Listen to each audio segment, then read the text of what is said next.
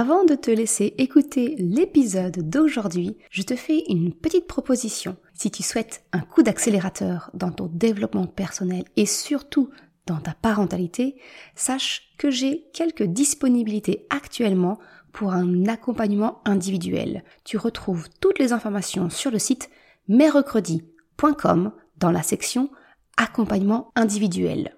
Et je te laisse ainsi peut-être prendre contact avec moi pour un appel découverte. À très vite et maintenant, bonne écoute. Eh salut, je suis Maude et tu écoutes l'épisode 15 du podcast S'élever en même temps que son enfant. Dans cet épisode, nous allons faire le tour de ta maison pour voir dans chaque pièce comment faire pour favoriser l'autonomie de ton enfant. Cet épisode est découpé en deux parties. Aujourd'hui, tu écoutes la partie 1 qui concerne l'entrée de ta maison et la pièce de vie, cuisine, séjour. Le reste de la maison sera abordé dans le prochain épisode.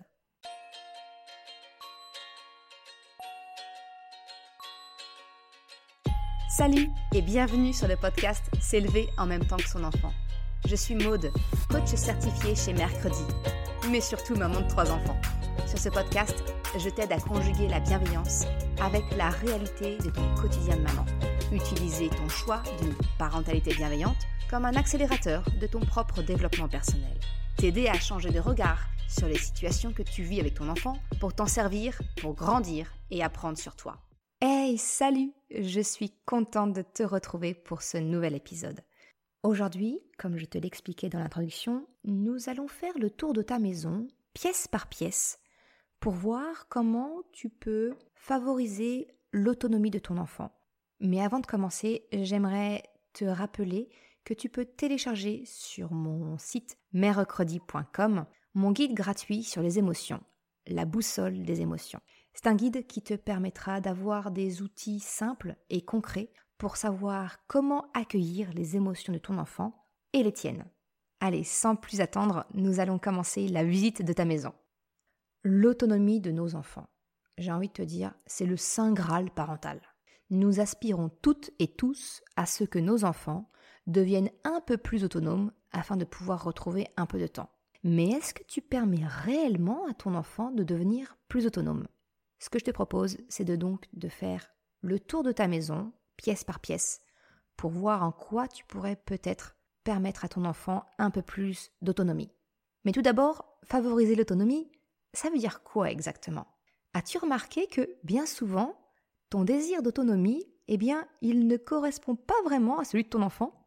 Souvent, nous, en tant qu'adultes, eh bien, nous souhaitons que notre enfant soit plus autonome sur certaines tâches en particulier, se laver, s'habiller, voilà.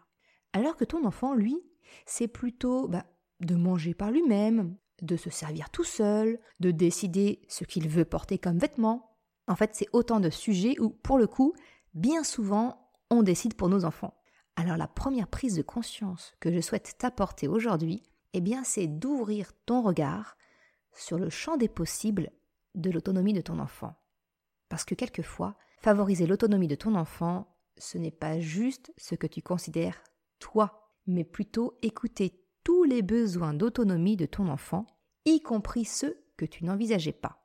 Et alors, petit bonus, le fait de favoriser l'autonomie de ton enfant, franchement, ça évite quelques petites crises au passage, notamment lors du passage épineux qu'on appelle le terrible two, mais qui peut arriver vraiment à n'importe quel âge. Hein. Parce que finalement, pour ton enfant, eh bien, son besoin d'autonomie, c'est le besoin de faire et de pouvoir décider seul par lui-même. C'est en cela qu'on parle beaucoup de la crise des deux ans, hein, le fameux Terrible Two. Mais en fait, ce ne sont rien d'autre que des passages normaux de son développement. Ça n'a rien à voir avec une phase d'opposition. En fait, ce sont plutôt des périodes où ton enfant affirme qui il est. C'est une phase plutôt d'affirmation. Et comme je te l'ai dit, certes, elle apparaît souvent aux alentours des deux ans, mais ça peut être bien plus tôt, ça peut être bien plus tard, et ça peut être en fait à n'importe quel moment. Cette phase d'affirmation, c'est quelque chose de normal dans le développement de ton enfant, et au contraire, c'est même très sain. Du moment que tu permets à ton enfant d'affirmer qui il est, eh bien il n'a plus besoin de le faire par de l'opposition. Et alors crois-moi, cette leçon, je l'ai chèrement apprise grâce à ma fille, mon second enfant. C'est grâce à elle que j'ai le plus appris sur moi et évolué. Je t'en ai un peu parlé dans mon article Comment éviter la crise de deux ans. Je te mettrai le lien en description. Mais tu le comprends, favoriser l'autonomie de ton enfant, c'est lui permettre de faire par lui-même, de décider pour lui-même. En fait, c'est accompagner ton enfant vers qui il est et donc lui permettre d'affirmer qui il est. C'est vraiment, je le vois vraiment comme une façon de passer ce cap de son développement avec un peu plus de douceur. Je te l'ai partagé, cette citation d'Alfie il y a quelques semaines sur Instagram. Cette citation, elle dit que les enfants apprennent à prendre de bonnes décisions en prenant des décisions et non en obéissant à des ordres. Eh bien, c'est exactement pour cela que favoriser l'autonomie de ton enfant s'inscrit logiquement dans un choix de parentalité bienveillante. C'est permettre à ton enfant de faire par lui-même, pour lui-même. En gros, les enfants, ils apprennent à être autonomes en devenant autonomes, et non quand on le fait à leur place. D'autre part, si tu n'es pas encore tout à fait convaincu, eh bien laisse-moi te présenter un autre avantage de donner de l'autonomie à ton enfant, même pour des choses que tu aimerais encore faire pour lui comme peut-être bah, choisir ses vêtements pour être sûr qu'ils soient adaptés à la météo. Si ton enfant apprend à faire et décider par lui-même, eh bien c'est autant de sollicitations en moins que tu auras, et donc plus rapidement retrouver un peu de temps pour toi. Alors oui, oui au début, ça va te demander de la patience, de, ça va peut-être prendre un peu plus de temps, mais vois-le comme un investissement sur le futur. Un peu de temps aujourd'hui mais qui évitera de possibles colères de frustration ou d'affirmation. Et puis, de toute façon, ton enfant devra bien un jour faire ou décider par lui-même. Alors pourquoi pas dès maintenant? Parce que sincèrement, tout le monde sera gagnant au final. Alors si tu es encore en train de m'écouter, c'est que tu es en partie d'accord avec ce que je te propose. Mais alors, comment faire pour favoriser l'autonomie de ton enfant? En fait, je te propose, comme j'en ai l'habitude, si tu me suis, de changer de regard sur ta maison, tes habitudes, pour te mettre à la place de ton enfant. Pourquoi est-ce que le linge traîne systématiquement par terre, que ce soit le manteau ou bien le pyjama Pourquoi est-ce que les chaussures traînent sur le sol et ne sont pas dans le meuble dédié? Eh bien, je te propose de passer en revue chaque pièce de ta maison pour voir ce que tu peux adapter, imaginer, et je te partagerai mes astuces, ce que j'ai mis en place avec mes propres enfants. Alors je te propose dans l'épisode d'aujourd'hui, c'est de commencer par le début, l'entrée de la maison. Ensuite, on va passer aux pièces de vie que sont la cuisine ou ton séjour. Et dans la deuxième partie, on verra la salle de bain et les chambres. Commençons par le début. La pièce, par définition, où tout traîne, alors tout du moins chez moi, hein, avant que je me pose la question sur le sujet, tout traîne sur le sol. Les chaussures, le manteau, le sac, le cartable. L'entrée de ta maison. On est parti. Regardons d'abord les chaussures. Alors chaque famille a son propre mode de rangement des chaussures. Pour certains, c'est dans un meuble dédié, pour d'autres dans la boîte d'origine, ou encore d'autres dans le garage. Mais en fait, peu importe. Ce que je te propose, c'est d'analyser ton mode de rangement des chaussures avec les yeux de ton enfant, et donc de tenir compte de son âge et de ses capacités. Première chose, le nombre de chaussures. Si ton enfant est encore petit, tu as sans doute entendu parler que pour un jeune enfant, il est préférable de proposer un choix limité, deux ou trois. Eh bien, je te propose de regarder le nombre de paires de chaussures que ton enfant dispose. Est-ce qu'il en a beaucoup? Est-ce que c'est compatible avec sa capacité de choix Est-ce que chaque paire est nécessaire? Alors attention, hein, tu me connais, loin de moi l'envie de te culpabiliser si tu réalises que ton enfant a plus de paires de chaussures que toi. En fait, il faut vraiment dire que les enseignes, elles sont très très fortes pour nous proposer des chaussures plus mignonnes les unes que les autres. Donc il est très facile d'en avoir beaucoup. Mais est-ce que c'est vraiment utile pour ton enfant? Et je parle bien au-delà des économies et du temps que tu pourrais gagner pour choisir quelle paire de chaussures mettre. Je t'invite vraiment à te poser les questions. Et je te partage mon expérience. Ça n'a, rien à voir avec une vérité absolue, hein. c'est notre façon de faire. Chacun, est libre. Peut-être que ça pourrait, ça pourrait t'aider à y voir plus clair.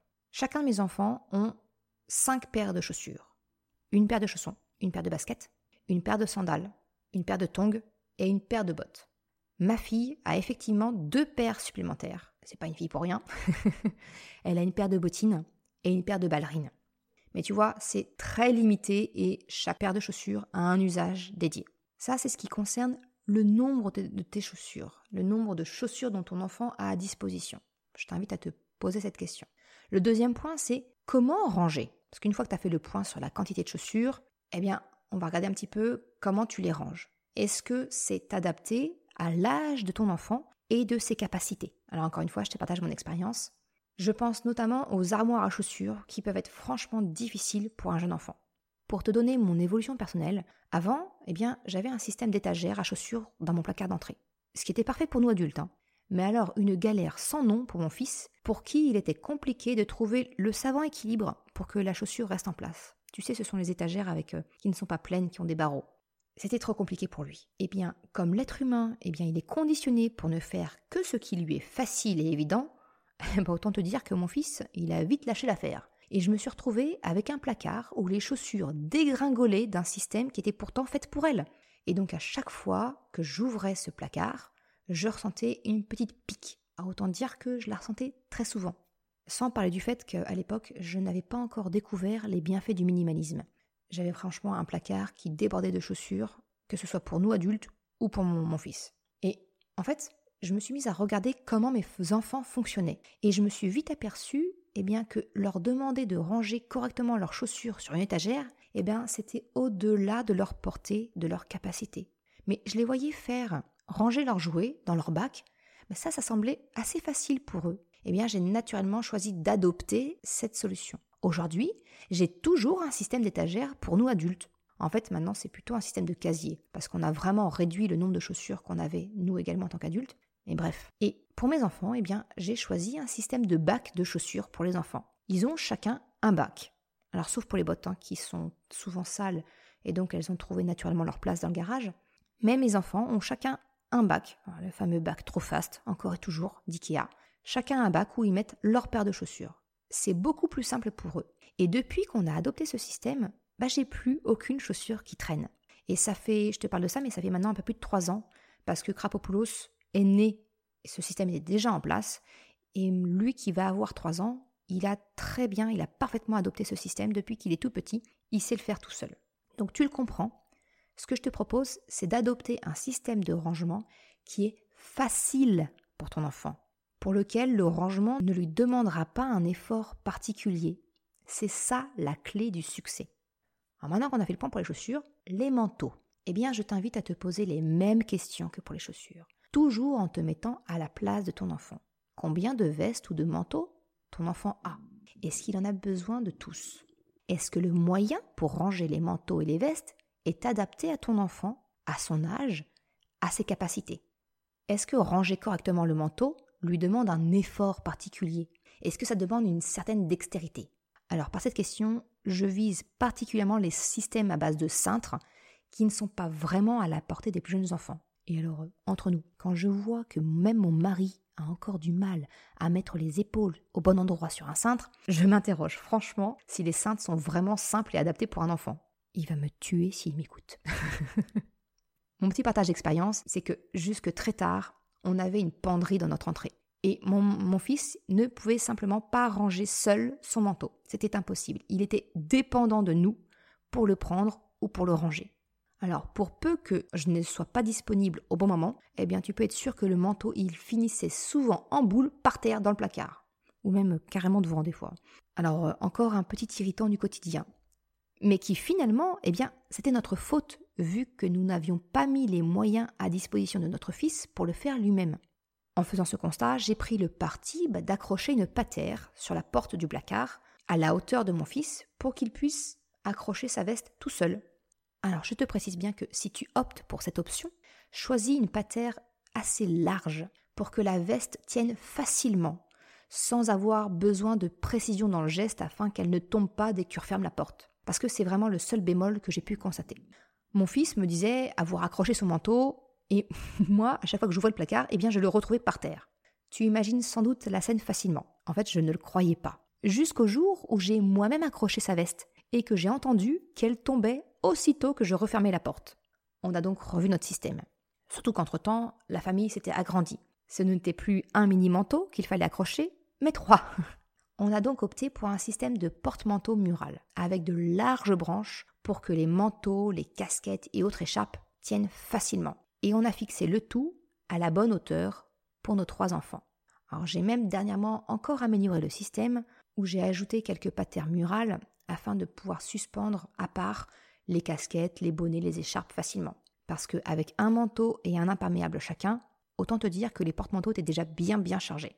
Mais tu le comprends, une fois de plus, le mot d'ordre, c'est chercher le moyen de rendre l'accès et le rangement facile pour ton enfant.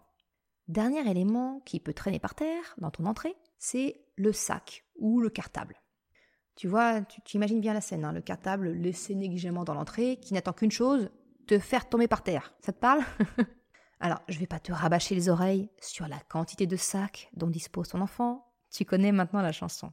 Mais comment et où les ranger? Car si tu ne veux pas qu'ils traînent dans la maison et qu'ils te prennent en traite pour te faire étaler tout ton nom, il faut qu'ils aient une place attitrée dans la maison.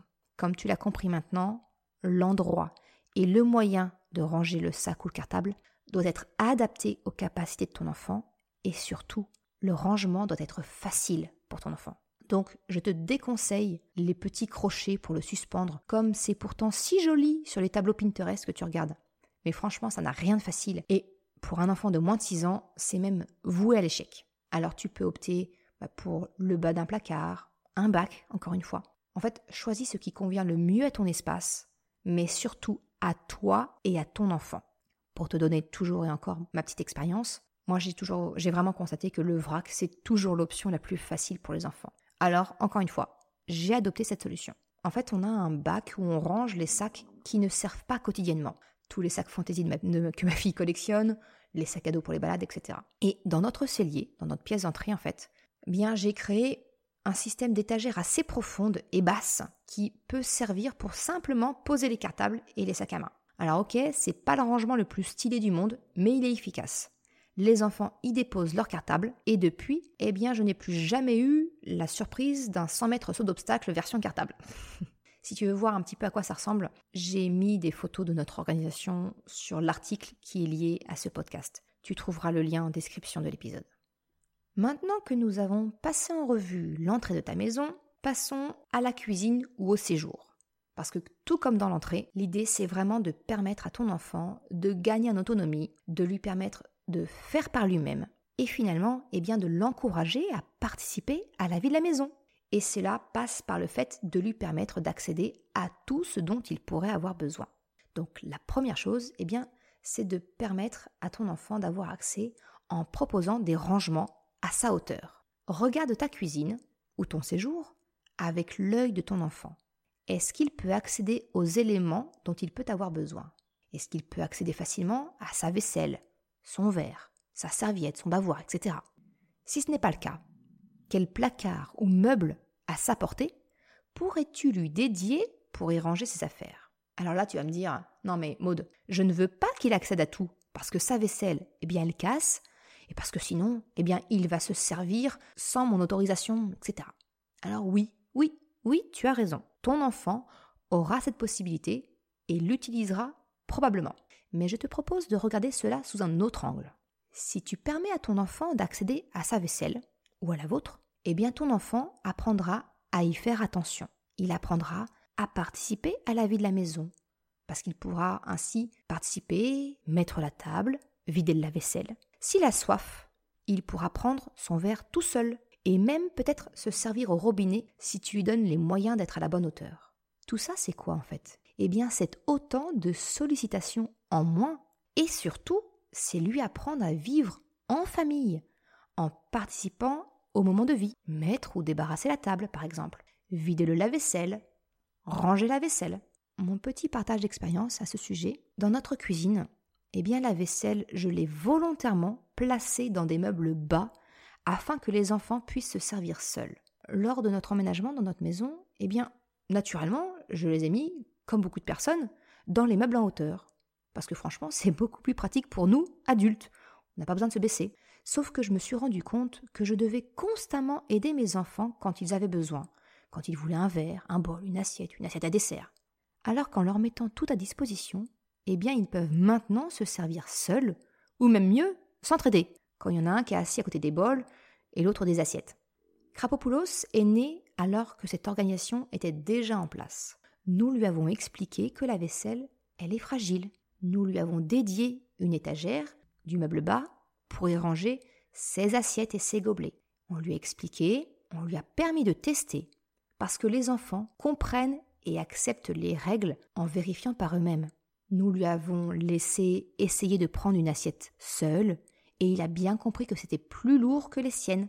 Il n'a donc plus cherché à les prendre. Et en plus, l'interdit attire. Là, il n'y a rien d'interdit, où il demande juste de faire avec nous, ça n'avait franchement plus d'intérêt pour lui. En grandissant, il a pris de la force. Il pouvait même prendre une assiette normale. Alors je me souviens plus trop, mais je crois que c'est entre 18 mois et 2 ans. On lui a, on a d'ailleurs abandonné sa vaisselle spécifique pour passer aux assiettes et aux verres comme le reste de la famille. Eh bien, il sortait sa vaisselle seul, sous notre regard, puis il a pris confiance, et nous aussi, et maintenant il se sert tout seul depuis très longtemps. Alors pour donner un exemple, il va bientôt avoir 3 ans, mais je me souviens pas depuis combien de temps il utilise la même, les mêmes assiettes que nous, et, il les prend tout seul dans, le placard. Franchement, je pense que c'est à partir de 2 ans, un petit peu plus de 2 ans qu'on a commencé à le laisser faire. Bref, tout ça pour te dire que c'est vraiment un confort au quotidien car nos enfants sont autonomes. Ils mettent la table. Alors attention, je ne te vends pas du rêve, ce n'est pas tous les jours et il faut régulièrement leur demander. Mais ils peuvent débarrasser et ils peuvent vider de la vaisselle. Alors oui, oui, il y a eu de la casse. Mais pour être honnête, ben, il n'y a pas eu beaucoup plus de casse que ce que nous pouvons faire nous, adultes. D'ailleurs, je crois que le dernier verre, c'est moi qui l'ai cassé. Pour conclure, c'est que la balance, elle est largement positive. Elle est en faveur de l'autonomie de mes enfants, autre petit point de détail dans notre organisation de cuisine. J'ai un petit panier à disposition. À l'origine, il s'agit d'un panier doudou. C'est là en fait que je demandais à mes enfants, quand ils étaient petits, de déposer leur doudou pour venir manger à table. Parce que la règle, voilà, chez moi la règle c'était pas de doudou à table. Mais en fait, c'est devenu le panier aux serviettes de table. Quand Krapopoulos vient manger à table et qu'il a encore son doudou, il le dépose dans le panier et en échange, il prend sa serviette de table. Tu vois Encore une fois, j'opte pour le rangement en vrac qui permet beaucoup plus de facilité. Et c'est vraiment ça la clé pour que ton enfant adopte ton choix de rangement. La deuxième chose que je te propose de mettre en place dans ta cuisine pour favoriser l'autonomie de ton enfant, eh bien, c'est de lui mettre un marchepied à disposition qui soit suffisamment léger pour qu'il puisse le déplacer de lui-même et le placer bah, là où il pourra en avoir besoin. Ce marchepied lui permettra d'attraper les couverts, d'atteindre la clayette du haut du réfrigérateur pour pouvoir prendre son yaourt tout seul par exemple, ou se servir de l'eau au robinet s'il a soif, etc. Alors oui, oui, oui, oui, j'entends tes craintes que ton enfant ne joue avec l'eau, ou bien se serve n'importe quoi dans le frigo ou dans le placard à provisions. Mais mettre hors de la portée de ton enfant n'est pas une solution sur le long terme. L'important, c'est de lui expliquer ta règle, le pourquoi de ta règle. C'est lui expliquer ton besoin pour que ton enfant comprenne et non obéisse. Tout cela, c'est ce dont je t'ai parlé dans l'épisode 11. Pourquoi et comment dire non avec bienveillance à ton enfant. Encore une fois, je te mets le lien en description de cet épisode. Et puis comme je te l'ai déjà dit, c'est bien connu, l'interdit, l'inaccessible, c'est attrayant. Alors si ton enfant a la possibilité, bah ça devient tout de suite moins attirant, ça en devient même banal. J'aurais donc tendance à te conseiller de mettre à la disposition de ton enfant un petit marchepied. Alors, petit retour d'expérience chez nous, chez moi, dans ma cuisine, on a un petit marchepied pliable que l'on glisse entre le lave-vaisselle et le frigo. Et c'est franchement rigolo de voir Krapopoulos le prendre, le déplier, pour pouvoir se mettre à la bonne hauteur, pour attraper sa petite cuillère dans le tiroir. C'est trop mignon, et voilà, il, peut accéder au couvert tout seul, il choisit son yaourt tout seul, et pour autant, il respecte notre règle de ne pas manger en dehors des repas. Je vais également faire un petit zoom très rapide dans la cuisine sur les tours d'observation qui sont tirés de la pédagogie Montessori. En fait, ce sont des petites tours sécurisées qui permettent à ton enfant d'être à la hauteur du plan de travail, en, sécurité, en sécurité donc, et pour pouvoir cuisiner à tes côtés. Et alors, c'est vraiment chouette de pouvoir partager la préparation du repas avec ton enfant dès qu'il sait se tenir debout. Alors j'en avais pas pour mes deux grands parce que bah on n'est pas très très bricoleur et puis à l'époque j'en avais pas trouvé à des prix abordables. Alors on s'était donc contenté du grand marchepied en bois d'IKEA, toujours, hein le modèle Begvam. Et euh, je sais qu'on peut trouver très facilement sur Internet des, petits tutos, si tu es bricoleuse ou tu connais quelqu'un qui bricole, pour adapter ce marchepied et le transformer en une tour d'observation. Mais pour en revenir à mon, petite expérience, Eh bien, pour Krapopoulos, eh ben, j'ai trouvé un artisan qui en proposait à des prix qui me semblaient, qui correspondaient en tout cas à notre budget sur Etsy, la plateforme. Et puis comme Krapopoulos, eh bien, c'est notre troisième enfant, on était franchement déjà bien équipés, donc on avait le budget pour se l'offrir. Et sincèrement, je ne regrette absolument pas cet achat. C'est un vrai plaisir de cuisiner avec son enfant. Souvent, tu vois, je découpais et lui, eh bien, il mettait dans la casserole. Il a appris aussi à remuer, le fait de cuisiner avec moi près de la plaque de cuisson, il sentait la chaleur de la casserole. Donc il a appris que les casseroles, ça pouvait être dangereux, qu'il fallait faire attention. C'est un apprentissage qu'il a fait par l'expérience, sans avoir besoin de passer par l'étape de la blessure ou de la brûlure. C'est vraiment, c'est vraiment intéressant et si tu le peux, je t'encourage à utiliser une tour d'observation avec ton enfant. Dès, dès qu'il se tient debout, tu peux le faire participer à la préparation des repas avec toi. Alors certes, c'est un équipement spécifique, mais il est vraiment très pratique pour favoriser l'autonomie de ton enfant. Alors maintenant qu'on a passé en revue ta cuisine, la mise à disposition ou l'accès des différents éléments, comment ça se passe quand il passe à table? Eh bien, favoriser l'autonomie de ton enfant quand il est à table, eh bien, c'est lui permettre de manger seul. Alors aujourd'hui, je ne vais pas aborder le sujet de la diversification menée par l'enfant, la DME pour les intimes, parce que sinon cet épisode il va battre tous les records. Déjà que je l'ai découpé en deux parties parce qu'il y a beaucoup de choses à dire, là je mettrai vraiment beaucoup trop de temps. Mais sache que c'est également une piste, la diversification menée par l'enfant. Si tu souhaites creuser le sujet, je te recommande deux comptes Instagram qui m'ont beaucoup aidé. Celui de Bébé Mange Seul et celui d'Ergomums. Encore une fois, tu auras les liens directement dans la description de cet article. Donc, pour en revenir au cœur, manger seul, eh bien, cela signifie si ton enfant est encore petit, eh bien de le laisser essayer de tenir sa cuillère, sa fourchette, seul. Ton enfant, il apprend par mimétisme. C'est en te voyant faire et en essayant de reproduire le geste qu'il te voit faire qu'il apprendra le mieux. Alors pour ça, eh bien rien de tel que les doubles couverts, une fourchette ou une cuillère pour toi, pour l'aider à manger, et la même chose pour ton enfant en l'encourageant une bouchée sur deux pour que ce soit lui qui le fasse et c'est aussi progressivement lâcher prise et le laisser manger seul. Alors oui, oui, les premières fois, eh bien, les trois quarts de son yaourt se retrouveront étalés entre ses joues et le sol. Mais les fois d'après, ce sera peut-être que la moitié. Et ce sera déjà un énorme progrès pour ton enfant. Et c'est comme ça aussi qu'il découvre ce qu'il mange, en le touchant, en le sentant, en le triturant. Ce n'est pas qu'avec la bouche qu'on découvre les aliments, mais bien avec nos cinq sens. Et je te dis ça parce que je suis de celles pour qui le visuel, l'aspect d'un aliment, est déterminant pour savoir si oui ou non ce truc-là dans l'assiette franchira mes lèvres. Je te l'ai déjà évoqué, mais j'ai un trouble de l'oralité. Oui, oui, comme les enfants. Sauf que lorsque cela n'est pas pris en charge, eh bien, tu deviens juste une personne, une adulte dite hyper difficile à table. En bref, je m'égare. Ce que je veux te dire, c'est permets à ton enfant, très tôt, d'essayer de manger par lui-même. Encore une fois, vois-le comme un investissement. C'est pas grave si ton enfant en a plein les doigts. C'est même OK. Bref, pour favoriser l'autonomie de ton enfant, donne des couverts à ton enfant dès son plus jeune âge pour qu'il puisse s'entraîner. L'autre point d'autonomie que je voudrais te parler concerne le fait de venir à table ou en sortir par soi-même. Comme je te l'ai déjà mentionné dans mon article sur le Terrible Two, comment éviter cette fameuse entre guillemets crise des deux ans, eh bien je vois la chaise haute ou le réhausseur avec un harnais comme une véritable prise d'otage de ton enfant. Alors là, tu dois te dire, elle y va fort, Maud, Et t'as peut-être raison. Mais néanmoins, je t'invite, encore une fois, à adopter le regard de ton enfant. Venir à table ou descendre de table n'est pas possible pour lui sans ton aide. Si tu as une chaise haute, est-ce que ton enfant peut l'escalader tout seul? En sécurité, hein, j'entends. Si tu as choisi un réhausseur, est-ce que ton enfant a encore besoin du harnais pour être en sécurité? Est-ce que tu écoutes le besoin de ton enfant quand il te demande de descendre? Ou bien est-ce toi qui décides pour lui du moment où il peut quitter la table? Mon petit partage d'expérience à ce sujet. Eh bien, c'est le constat que j'ai fait avec le choix de la chaise haute que nous avions. C'était impossible pour mes enfants d'en monter ou descendre sans notre aide. Je m'en suis donc séparée à l'arrivée de Carbopoulos et on a plutôt opté pour la chaise haute de Stoke, la Trip Trap.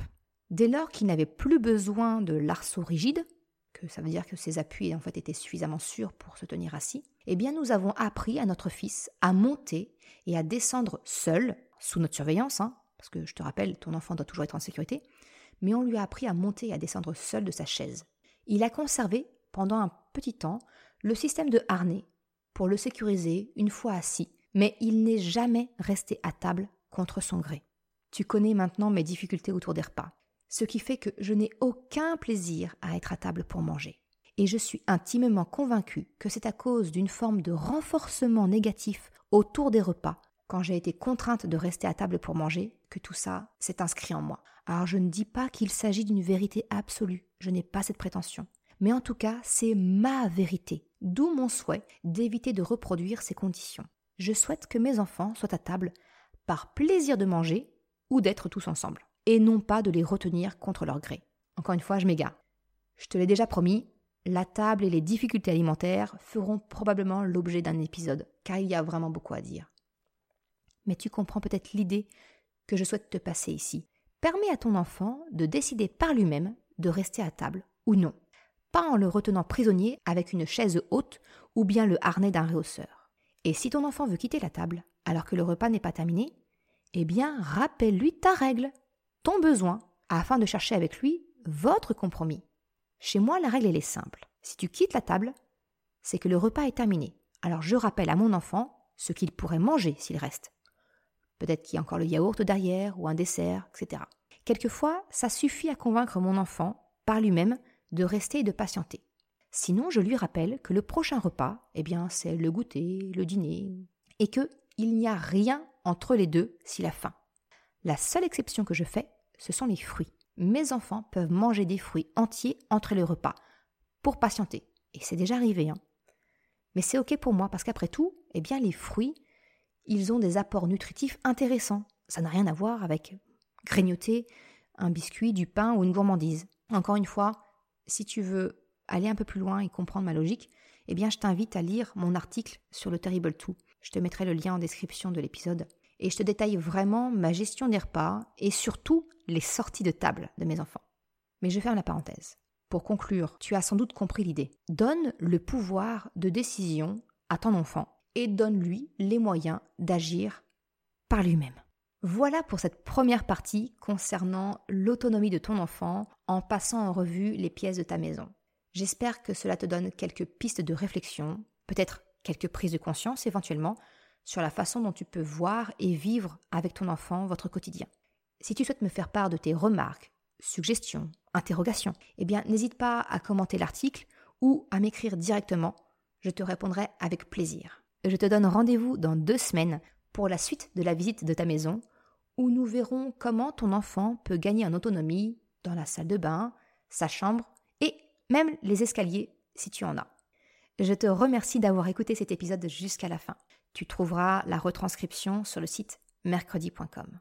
Si tu as aimé cet épisode, s'il t'a été utile, je t'invite à le partager, à en parler autour de toi.